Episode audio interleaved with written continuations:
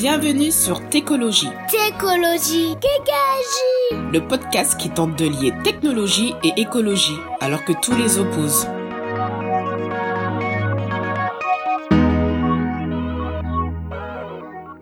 Bonjour à tous, euh, nous sommes euh, pour ce nouvel épisode du podcast Técologie avec euh, Cyril Desmith. Donc bonjour Cyril. Bonjour Richard. Est-ce que tu peux te présenter? Tu as un parcours apparemment très intéressant, très touffu. Est-ce que tu peux résumer grosso modo Je vais pas te dire en quelques secondes, mais en quelques minutes? Je peux effectivement essayer. donc Cyril, je suis à la fois gérant d'entreprise, euh, directeur innovation d'une association que j'ai cofondée euh, en 2012 et également chargé de cours euh, pour l'université Paris 13. Voilà en fait pour les trois gros postes temps. après en tant que gérant d'entreprise, j'ai différentes activités. je suis apporteur d'affaires slash business developer et également coordinateur de projet. Voilà. Et ces projets sont autour de la transition euh, numérique et écologique. Et sur l'aspect euh, écologique, euh, souvent, enfin, on parle de voilà d'économie circulaire. D'accord. et est-ce que tu peux nous parler de ton parcours? J'imagine que tu n'as pas toujours fait ça. effectivement. Qu'est-ce que tu peux nous avouer? Ah ouais. Est-ce que tu veux le parcours universitaire CV, ouais. donc moi j'ai commencé par des études de droit. Voilà. Euh, après le droit, euh, j'ai basculé dans le monde de la documentation. Et après la documentation, euh, vers euh, des études euh, autour de, de l'informatique. Voilà. Où j'ai, à distance, fait une formation pour être chef de projet multimédia. après, j'ai toujours eu ce souci de tenir au courant des choses. Et je me suis aussi spécialisé dans ce qu'on appelle l'archivage de l'ère numérique. En gros, spécialiste euh, traitement de l'information. C'est comme ça que documentaliste, c'est comme ça que moi je me définissais. Euh, et puis euh, fin 2011, début 2012, on va dire que j'ai une opportunité, celle de soit trouver un autre boulot, euh, soit d'en faire un. Et euh, j'ai décidé euh, bah, de me lancer dans, dans, la découverte des équipements électriques et électroniques en fin de vie. Et je me suis demandé du coup qu'est-ce qu'un documentaliste sur cette thématique des D3E, les déchets d'équipements électriques et électroniques pouvaient apporter. Donc j'ai cofondé une association en 2012 euh, avec cette idée de découvrir euh, ce qu'étaient des D3E et qu'est-ce qu'on pouvait faire pour améliorer les choses, pas euh, via le recyclage, mais plutôt ce que j'ai découvert après qui s'appelle le réemploi. Voilà. Euh, donc ça c'est un élément de mon parcours.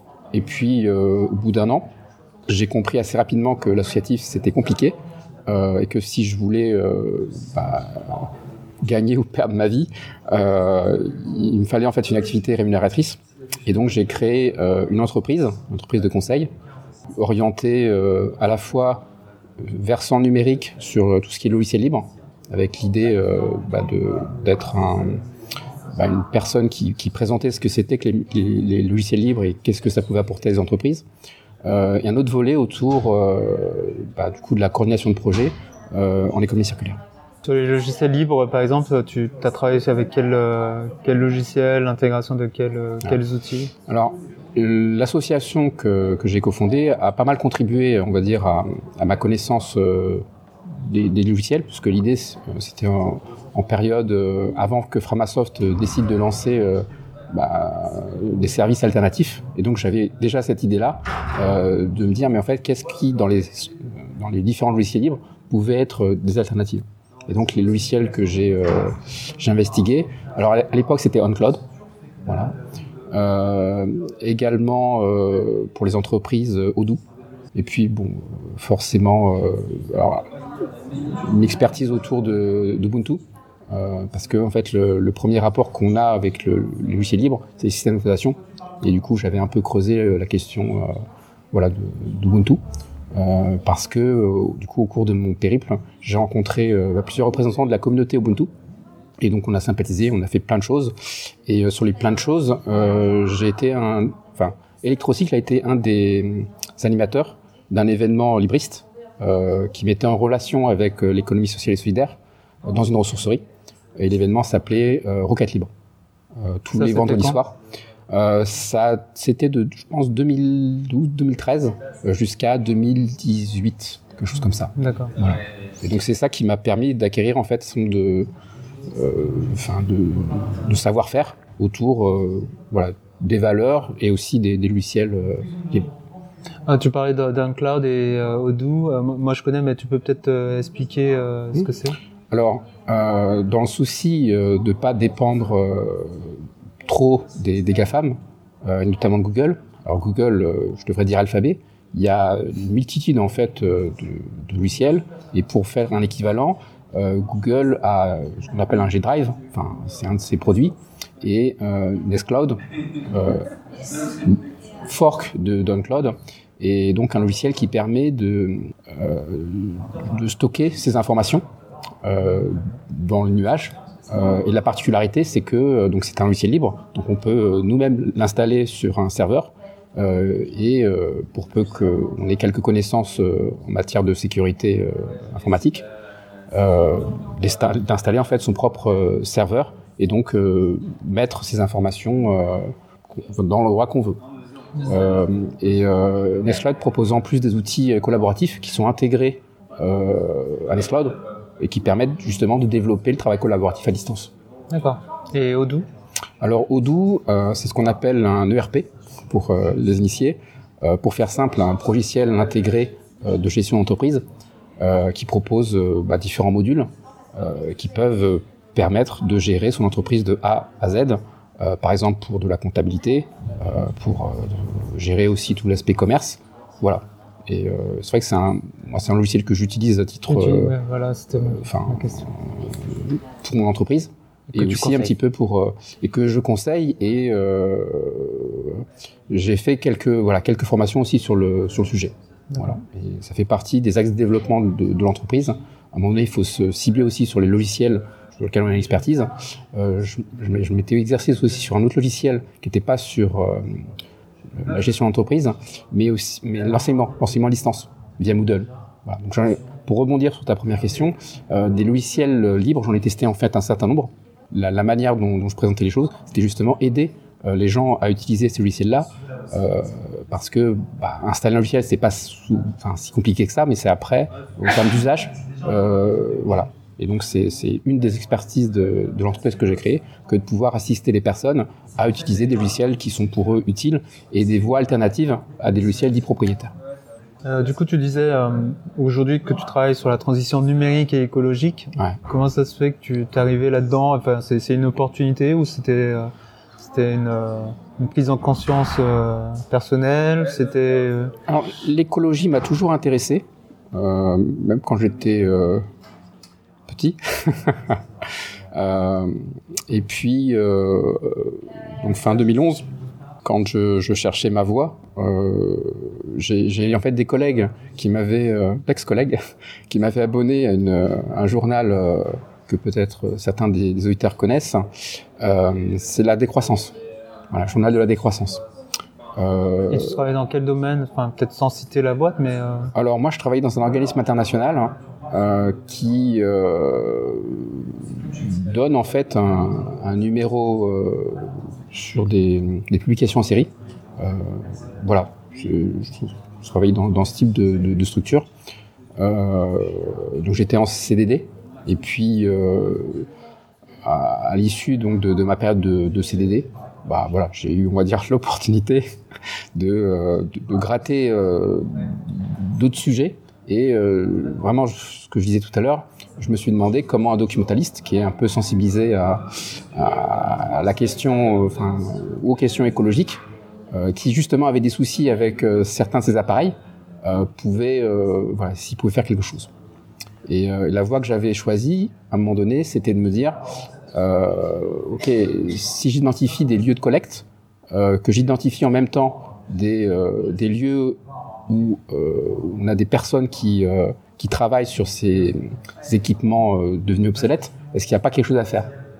Donc j'étais plutôt sur euh, la mise en place d'un système d'information qui permettait de faciliter euh, les relations entre, on va les citer, euh, personnes qui travaillaient dans des ressourceries et personnes qui étaient autour de la bidouille.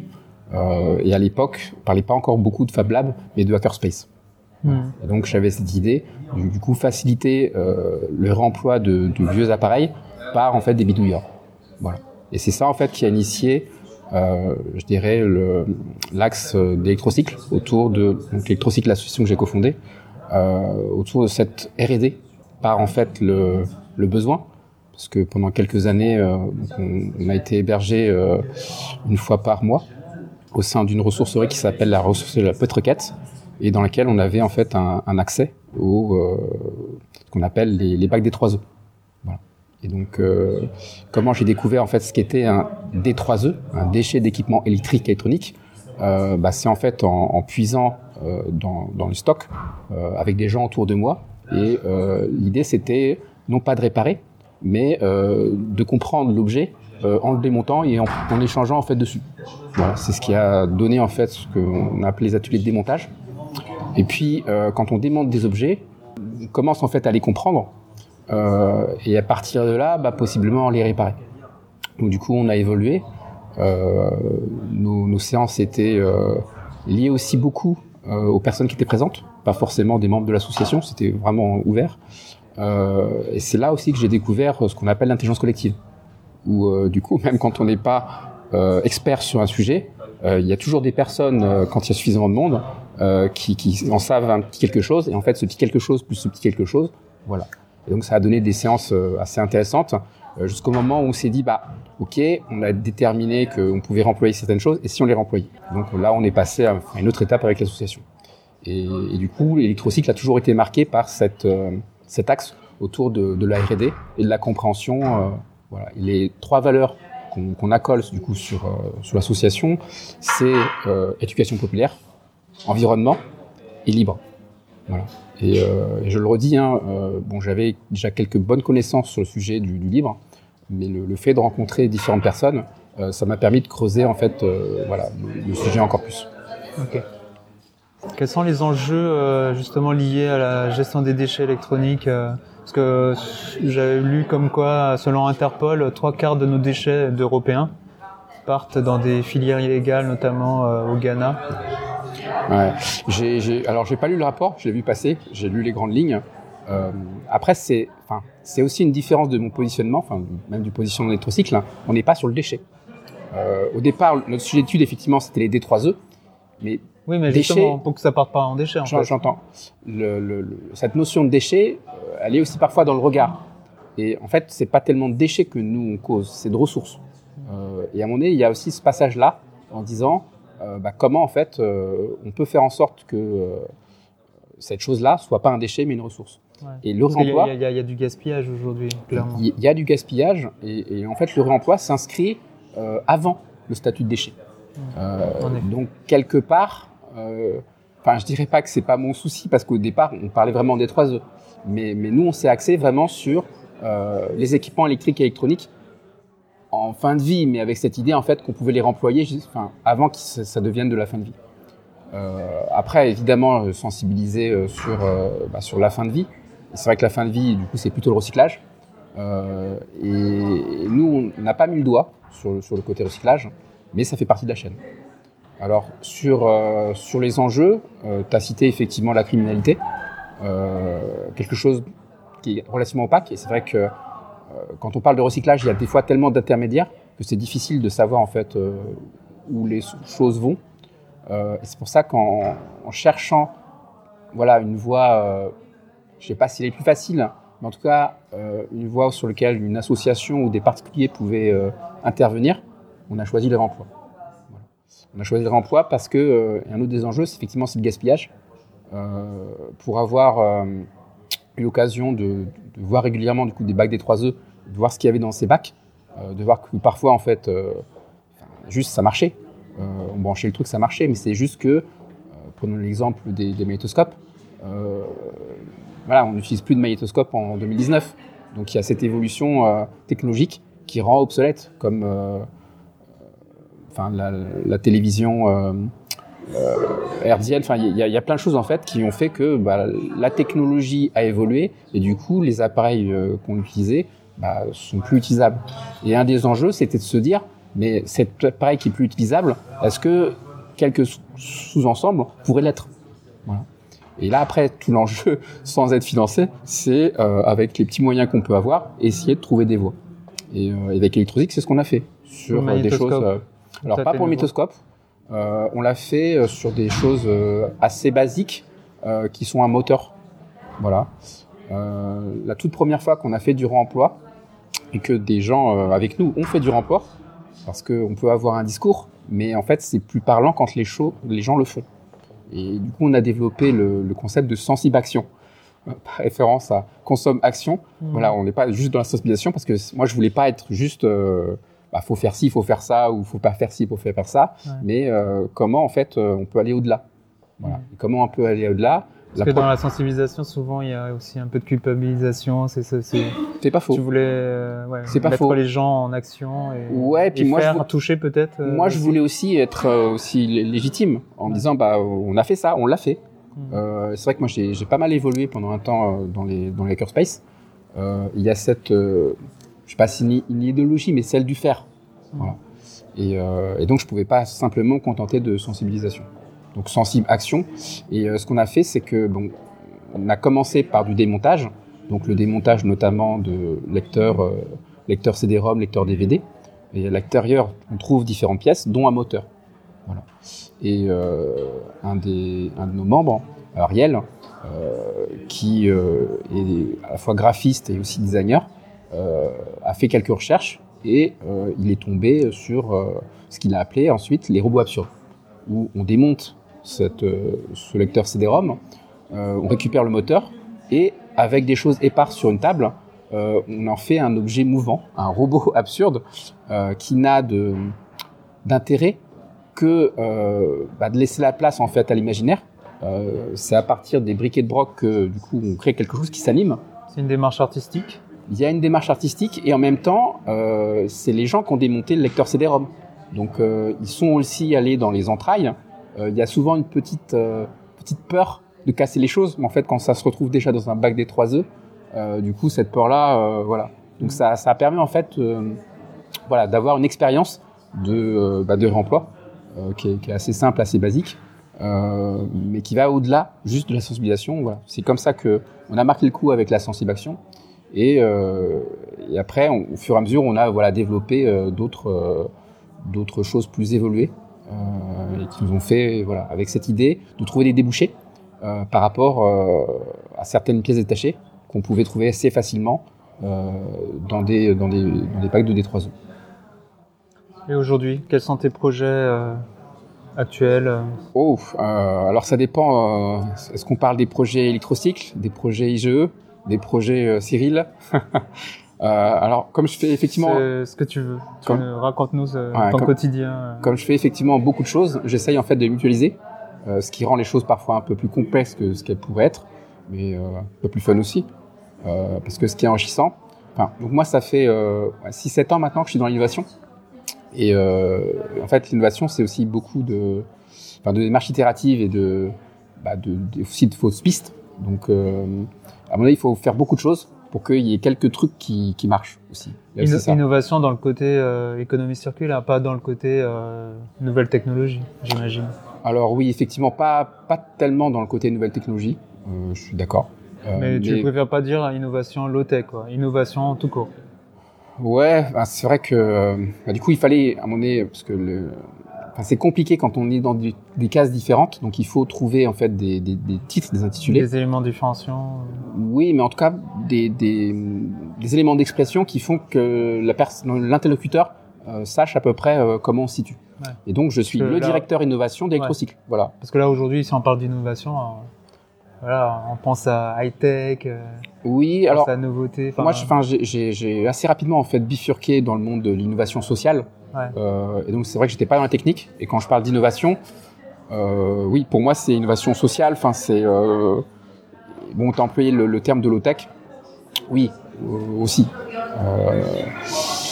Après, enfin, sur ce, le mot est un peu galvaudé, mais en même temps, c'est aussi important bah, d'avoir aussi les mêmes mots que les interlocuteurs. Et bah, du coup, voilà, on se retrouve aussi sur l'innovation, même si peut-être qu'on met pas les mêmes euh, choses derrière. Donc, quels sont tes projets Ah oui, merci de rappeler la question. Euh, alors actuellement dans les tuyaux, euh, on a un projet qu'on a appelé euh, réemploi de vieux smartphones. Et, et ben, du coup, c'est un projet qui mêle à la fois l'entreprise et l'association. Voilà. Donc une pierre de coups. je peux effectivement en dire quelques mots. L'entreprise, euh, pour l'instant, tu es, tout seul, tu es consultant. Oui, euh, voilà. oui, L'association, c'est combien de membres Alors, une dizaine, une dizaine de membres. Alors après, euh, c'est comme dans toutes les associations, tout le monde n'est pas forcément aussi actif les uns que les autres. Il y a, il y a des différences, puis il y a aussi des profils qui, sont, qui sont distincts.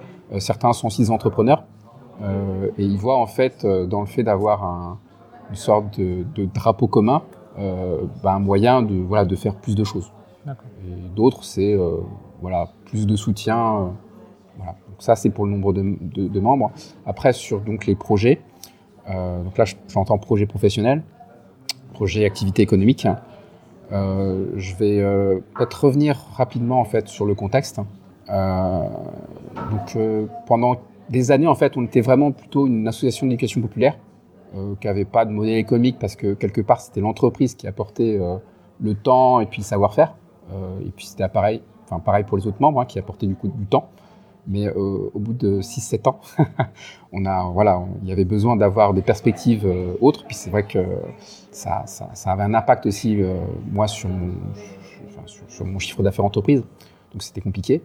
Et vers début d'année 2019, hein, on nous a adressé une demande qui consistait pour un, grand groupe hein, euh, d'organiser un événement autour de la réparation de téléphones portables. Euh, l'idée, c'était de permettre à des collaborateurs de euh, réparer des téléphones qui n'étaient pas les leurs et des téléphones qui allaient être cédés à des structures de l'économie sociale et solidaire. Donc euh, Electrocycle n'était pas du tout spécialisé dans les réparations, encore moins dans le, dans remploi. Mais du fait de mes activités, je connaissais, je connais toujours beaucoup de monde. Euh, L'idée, le challenge, ça a été bah, de réunir du coup les bonnes personnes pour arriver à faire euh, euh, cet événement. Donc on était vraiment sur un événement ponctuel, mais je, pressentais qu'il y avait peut-être quelque chose à gratter pour bah, que ce soit pas que du ponctuel, mais un système. et le futur a, montré que effectivement, pour que ça puisse fonctionner, il fallait faire appel à différents acteurs. Et ça a fait naître aussi des, des, des, interrogations et des, des réponses qui ont permis d'arriver à, certaines, à certaines choses. Sur les questions, euh, quand on lance en fait un, un événement de ce type-là, euh, réparer des téléphones, ça veut dire il faut des téléphones. Voilà, c'est bête à dire, mais c'est juste la base. Et il se trouve que du fait des liens que j'entretenais et que j'entretiens toujours avec une ressourcerie, euh, celle de, du 11e de la Petite euh, bah, j'ai appris qu'ils collectaient euh, souvent des téléphones et que jusqu'à présent, ces téléphones étaient euh, adressés au recyclage. Euh, donc recycler, qu'on soit clair, euh, ça veut dire euh, bah, broyer, chauffer et faire de la matière première secondaire. Voilà. et ça, ça marche? Pas trop. Alors, de moins en moins, j'imagine. J'ai entendu en fait Frédéric Bordage hein, parler des suites. Hein. C'est vrai qu'on est sur du 40 à 60 matériaux et chez l'atomique, réaliser du recyclage à ce niveau-là de manière industrielle, c'est compliqué. Voilà. Sur des smartphones de plus en plus miniaturisés, enfin des composants ouais, de plus en plus miniaturisés. Mais moi, en fait, avant même, en fait, j'avais le sentiment euh, que c'était quand même dommage euh, de jeter des choses qui marchaient. Euh, et donc le recyclage, euh, je le mettais sur de l'après. Et des choses que je n'étais pas expert, mais je me disais, on peut en fait euh, voilà, développer la voie du remploi. Voilà. Donc je continue sur cette voie-là. Euh, J'écarte pas le recyclage parce qu'à mon faut, ben, les, choses meurent, c'est normal, nous aussi. Euh, mais, voilà, j'essaye de me centrer vraiment sur le, réemploi. Et euh, dans cette perspective-là, euh, quand du coup la petite requête m'a informé que bah, il serait intéressé pour développer bah, la filière réemploi sur les téléphones, du coup je me suis dit banco, il y a quelque chose à faire. Euh, donc, comme toute innovation, bah, c'est souvent compliqué d'arriver à faire les choses, surtout quand il y a plusieurs partenaires. Donc, ça a été très compliqué. J'ai d'ailleurs relaté dans un, dans un article euh, publié sur. Euh, allez, on fait un peu de promotion, on a le droit. Vas-y, vas-y. donc, euh, alors, j'ai plusieurs blogs, parfois voix associative, parfois euh, voix professionnelle. Donc, j'en ai un. Euh, enfin, tout est pro quelque part maintenant, mais encommun.org, c'est le blog dans lequel on trouve relaté, documenté quelques-uns des projets que j'ai eu à mener. Voilà. Et puis Electrocycle, c'est le blog de l'association. et comme on était à la fois sur du professionnel avec en relation électrocycle, du coup, on trouve un peu l'aventure Réparaton, c'est son nom, sur les deux blogs. Voilà, c'est le mot-clé. Euh, donc j'ai relaté les, enfin, les difficultés de mise en œuvre parce que ça, ça a impacté en fait pas mal d'acteurs et euh, sur un temps qui n'était pas euh, pas très important. Or, euh, une des, un des paramètres importants quand on fait du remploi, c'est l'anticipation. Et, euh, et, voilà, quand il y a des choses qui arrivent, enfin voilà, il y a eu pas mal de, de difficultés, mais l'important c'est que c'est un succès. Pourquoi l'anticipation du coup? Le réemploi, ça nécessite à un moment donné euh, d'avoir par exemple euh, bah, la matière euh, avant, pour ensuite réparer. Enfin, il y a, plein de choses. Je prends l'exemple du coup des téléphones. Ces téléphones-là, une fois qu'on a un gisement, il faut faire le diagnostic. Et ça, le diagnostic, il faut qu'il y ait suffisamment de temps avant de réaliser l'atelier de, de, de, de, réparation auprès des, des personnes. Donc c'est toujours ça. Enfin, il y a, y, y a, pas mal de choses à faire avant de, bah là en l'occurrence, de préparer l'atelier. Et quand on a le facteur temps qui dit que bah c'est euh, bah, c'est demain qu'il faut faire le truc, bah, juste c'est pas possible. Euh, par le passé, je me suis occupé d'autres euh, opérations, euh, notamment avec d'autres partenaires, où le facteur critique, c'était, enfin sur l'événementiel par exemple, sur le mobilier, quand on une entreprise décide de séparer de mobilier de bureau, bah, il faut qu'en amont on va dire, c'est une, sorte d'entrée-sortie. Bah, il faut que les personnes récipiendaires de ces futurs mobiliers le sachent. Voilà. S'il n'y a pas assez de temps pour euh, permettre à des gens de dire, bon, ce mobilier m'intéresse, et eh ben juste, c'est pas possible de faire du remploi. Donc vraiment, le, dans, de manière globale, pour le remploi, le facteur temps, euh, c'est vraiment très important. parce qu'on est parfois sur des solutions qui sont artisanales. Il y a besoin après aussi de trouver les plans B, les plans C, voilà.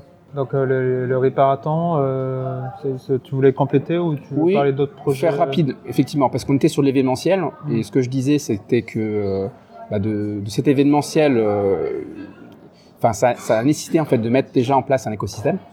Euh, parce que bah, il faut des téléphones, parce que il faut faire un plan diagnostic, mmh. euh, parce que à mon avis il faut acheter les pièces détachées. Enfin voilà, il y a, y a, plein d'étapes. Euh, et moi, ce qui m'intéresse en fait dans, dans l'économie circulaire, euh, c'est le, le, fait de mettre en relation des acteurs qui ne se connaissaient pas euh, pour faire naître en fait euh, des, bah, des possibilités. Et quand on parle après d'économie, bah, il faut que les choses durent. Il faut qu'on soit en fait sur des flux financiers. et donc là, on voit, on perçoit qu'il y a quelque chose à faire. Il y a quelque chose à faire parce que jusqu'à présent, ces téléphones-là, on l'identifiait comme devant aller au recyclage parce qu'on ne pouvait rien en faire. Et en fait, quand euh, alors je donne le nom d'un des partenaires, MS Connect, euh, c'était au profit de, de, Connect. Et MS Connect euh, a depuis euh, quelques années justement ce, ce souhait de euh, céder à leurs bénéficiaires euh, des vieux téléphones. Donc moi je m'imaginais pas en fait qu'il y avait en fait un, débouché pour les téléphones, les vieux téléphones.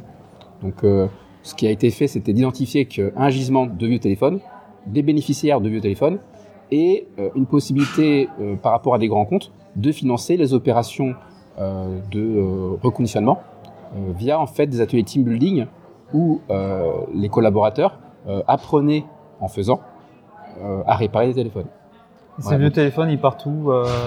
Alors là, en l'occurrence, c'est euh... pas en Afrique ou euh... non non. L'enjeu, l'enjeu pour. J'imagine euh, c'est pas pour des jeunes Parisiens. Non. On était vraiment sur un événementiel. Donc, euh, il y a, enfin, on avait récupéré auprès de la petite requête une soixantaine de téléphones. Euh, sur cette soixantaine de téléphones, euh, on avait écarté une vingtaine euh, qui, du coup, sont retournés au, au recyclage direct. Euh, après, sur la quarantaine de, de téléphones restants, il y a eu, euh, on a pu en, réparer une, un peu moins d'une vingtaine. Voilà, sur la durée, hein, parce qu'il y a eu la séance et puis après, il y a, eu différentes choses de faites. Hein. Euh, après, on les a retournés à la petite requête, euh, tout ce qui était en fait euh, circuit recyclage, voilà, sur ce qui a été réemploi. Le deal, c'était de les passer majoritairement à Waste Connect, ce qu'on a fait en plusieurs fois, et c'était aussi l'occasion en fait de découvrir s'il n'y avait pas matière à enrichir l'écosystème parce que dans les difficultés qui sont rencontrées, alors je, je donne peut-être pas l'exemple de marque, hein, c'est jamais, mais sur certains téléphones, il y avait en fait des verrous, en tout cas sans compte Google, pour pas le citer, il était juste pas possible d'utiliser le téléphone. Et donc il y avait un enjeu que de se dire mais est-ce qu'on pouvait pas dégoogliser l'Android euh, pour en mettre un, une alternative euh, soit linéage, soit Bluetooth Touch. Voilà. Et donc pour tester ça, euh, ce qu'on a fait c'est que on a dérouté le téléphone qui était initialement plus ou moins imaginé comme devant aller à MS Connect pour le passer à une autre association avec un deal lui disant bah écoute fais-le si tu arrives à le faire que tu documentes euh, et ben dans ce cas-là, on pourrait imaginer euh, des choses. Donc on a essayé en fait de trouver euh, plusieurs euh, destinataires et pas juste un pour montrer qu'il y avait des débouchés et pas que auprès des Maze Connect. Euh, et donc on a jusqu'à présent trois débouchés, alors même plus, parce que alors il y a eu un réparaton, mais il y a aussi une autre mission de collecte de téléphone. Donc du coup, on a récupéré aussi plus de, téléphones que les réparations qui avaient eu lieu. Euh, ce qui nous a permis aussi de diversifier la destination de ces téléphones. Et Electrocycle, on a conservé quelques-uns, euh, qui n'étaient donc pas dans cette mission de réparaton, mais qui permettaient de se dire, mais est-ce que par exemple des BlackBerry pourraient pas être utiles à des étudiants? Donc on a fait aussi ces tests-là, euh, comme je suis aussi chargé de cours pour Paris 13. Euh, du coup, la semaine dernière, je leur ai passé ces téléphones-là, euh, en ayant effacé tout le, enfin, tous les contenus potentiellement données personnelles, pour qu'ils testent les batteries tu donnes des cours de quoi? Alors, je donne deux types de cours à Paris 13. euh, un, alors, informatique. Ça, c'est le nom de l'UE. Moi, je l'ai renommé culture numérique. Et un autre qui s'appelle emploi, insertion, territoire, que j'ai renommé à la croisée des regards entre travailleurs et entrepreneurs sociaux. J'ai donné le premier donc la semaine dernière. Euh, et du coup, je leur ai passé euh, ces, BlackBerry, voilà, avec euh, comme mot d'ordre de les tester chez eux en termes de batterie, d'autonomie. Euh, et puis après, voilà, de savoir-faire pour savoir justement si ce type de téléphone, euh, qui sont parfaitement fonctionnels, euh, il y a juste des soucis avec la batterie parce qu'il faut la tester, savoir si elle peut tenir en fait le temps nécessaire à l'usage mais se dire ils étaient fonctionnels, enfin ils allaient sur internet tout ça. Et donc l'enjeu c'est de se dire mais est-ce qu'il y a vraiment un débouché pour les téléphones qui sont vieux? Donc pour Emails Connect, la réponse est oui par rapport à ces publics. Euh, moi j'ai aussi des étudiants et donc l'idée c'est de voir euh, si on peut pas étoffer les publics et si même nous, euh, on est aussi des publics. Enfin, on a maintenant plusieurs usages au niveau des téléphones. Des fois on n'est pas intéressé pour euh, appeler, mais voilà pour faire prise de notes et tout ça. Du coup, pas besoin de carte SIM, parce que je pense aussi à l'obsolescence due à format de, de, de, format, de carte SIM, micro SIM, machin ouais. SIM. Ouais, ouais. Alors, euh, MAS Connect a négocié auprès d'un opérateur l'usage en fait de, de carte SIM. Donc, Connect propose euh, des ce qu'ils appellent des packs maraudes. Donc, euh, voilà, nous on a fait un certain nombre de tests. Euh, ensuite, pour les ceux qui, étaient destinataires de donc des publics des Connect. Euh, Connect fournissait ensuite les voilà les cartes SIM. Donc c'est un, un beau donc enfin ça a vraiment été un succès.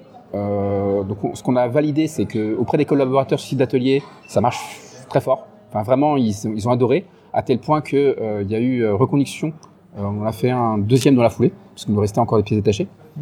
Euh, et puis voyant ça, il y a d'autres structures qui se sont montrées intéressées. Et du coup, on en est maintenant à notre quatrième. Voilà, on fera le quatrième en, en décembre. Après, l'enjeu, c'est de trouver un modèle économique et de formaliser ce qui était des partenariats informels pour que voilà, on soit aussi sur la sur la durée. Et est-ce que tu tu as ou est-ce que c'est possible d'évaluer les l'impact de tout ça, de, ah. de, réemployer les téléphones? Parce que là, tu parles de sur 60 téléphones, il y en a que 20 qui sont partis en réemploi. Quel est l'impact de tout ça? Est-ce qu'il y a des externalités positives?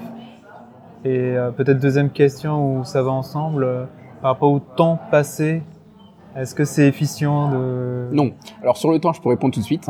Euh, on a passé un temps considérable dessus, ouais. mais c'est aussi lié...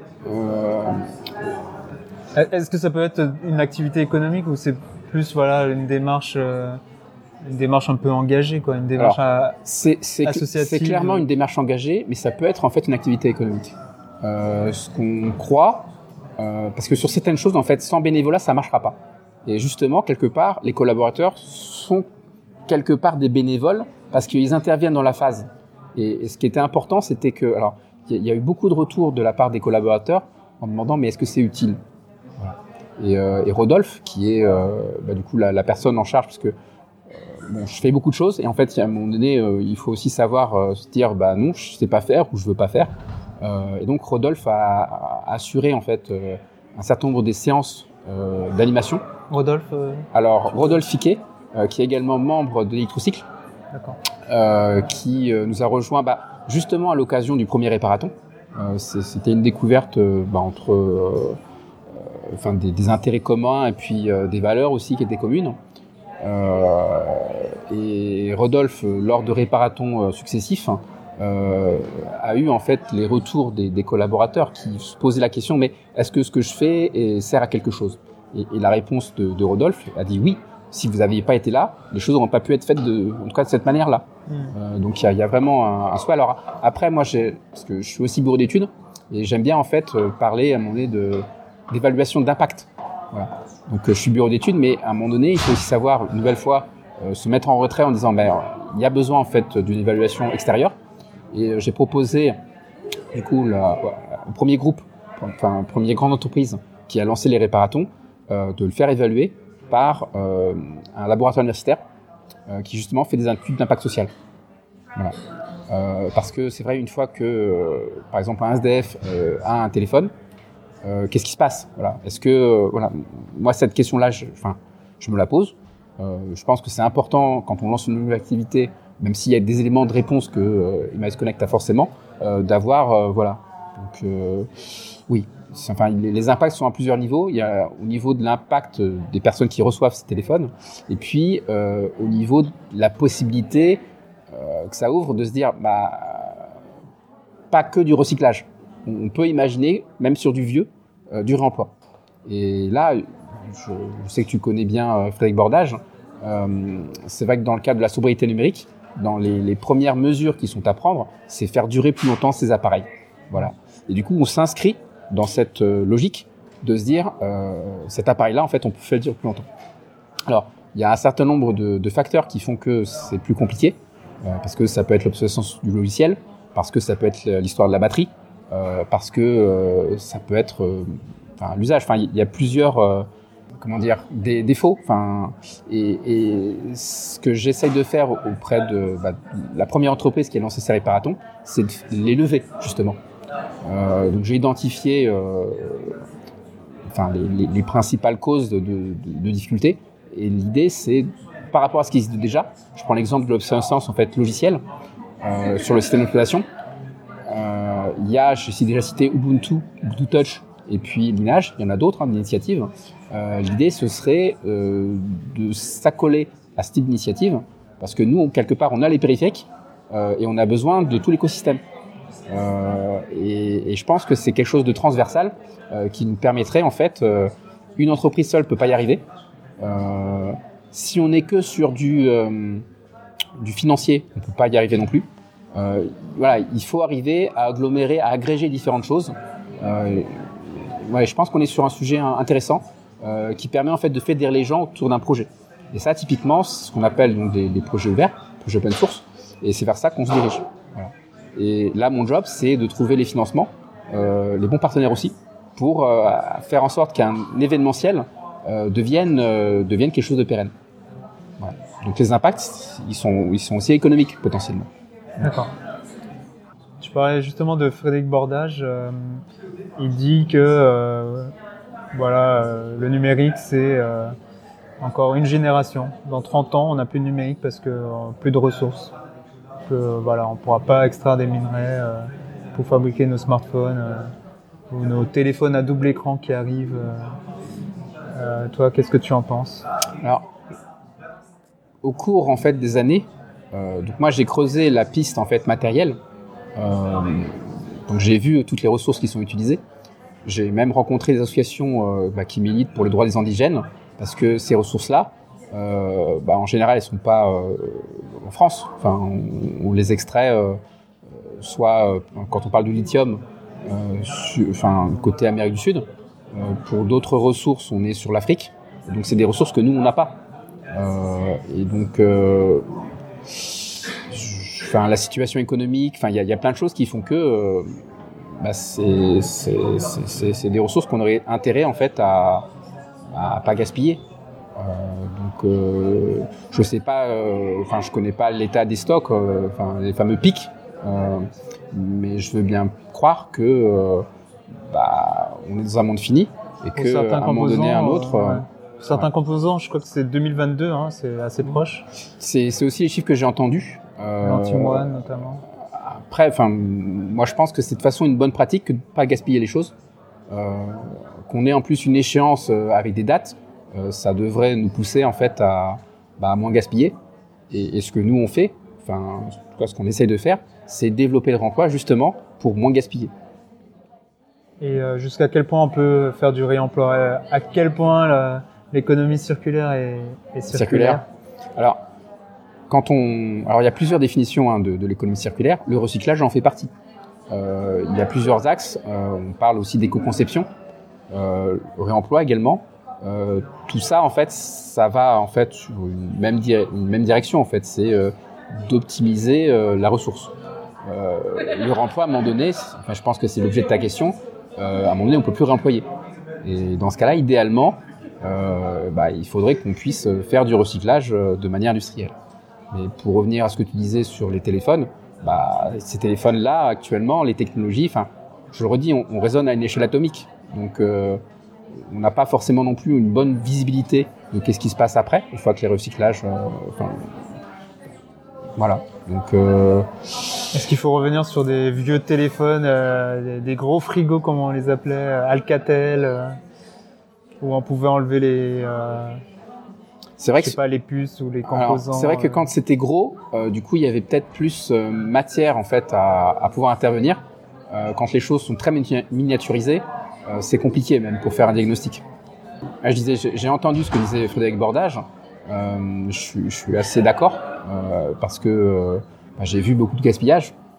du coup, se mettre low tech, oui. Enfin, c'est il n'y a pas après que la, la, dimension ressources. Euh, se mettre au low-tech, enfin, je dirais qu'il n'y a pas que, que pour ça. Euh, le low-tech, c'est aussi en fait rendre les choses plus accessibles. Euh, quand on est sur le high-tech, à un moment donné, on perd en fait la, la maîtrise de l'objet parce que ça nous dépasse. Alors que quand on revient sur des choses, on va dire low-tech, bah, aussi plus accessibles. Donc, faut pas perdre de vue, voilà. Je sais pas si c'est un effet qui se coule, mais c'est, vraiment pas, en tout cas de mon point de vue, euh, qu'une histoire euh, de ressources. C'est aussi une question de maîtrise. Je parlerai pas de contrôle, mais de maîtrise. Donc euh, là-dessus, moi, je, enfin, je, serais plutôt d'accord en fait avec euh, bah, les, orientations que peut, peut, prendre euh, Bordage, notamment sur la sobriété numérique. Et pour un peu élargir le sujet, Bordage, le chiffre, le Shift Up Project ouais. et d'autres. Ouais. tout le monde ouais. parle aujourd'hui de sobriété au final.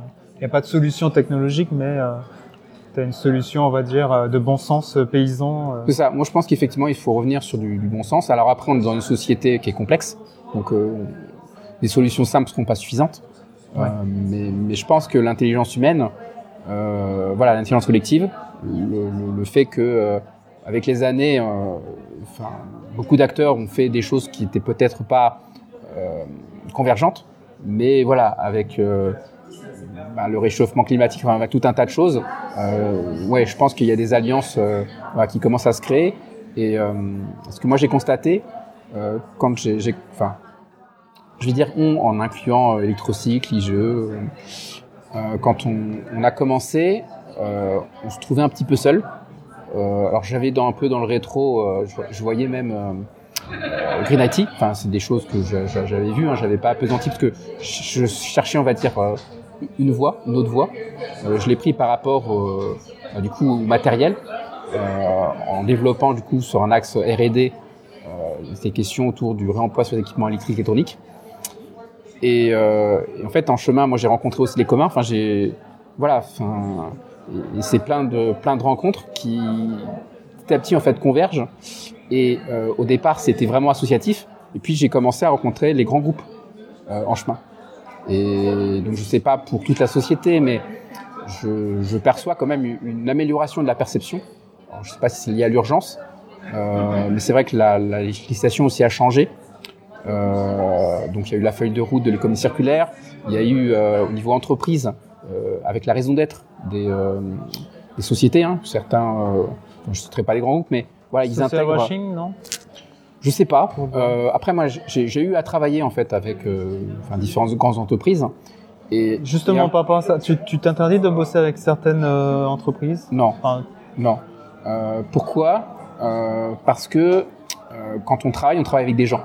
Après, les gens sont dans une entreprise et ils font pas forcément tout ce qu'ils veulent.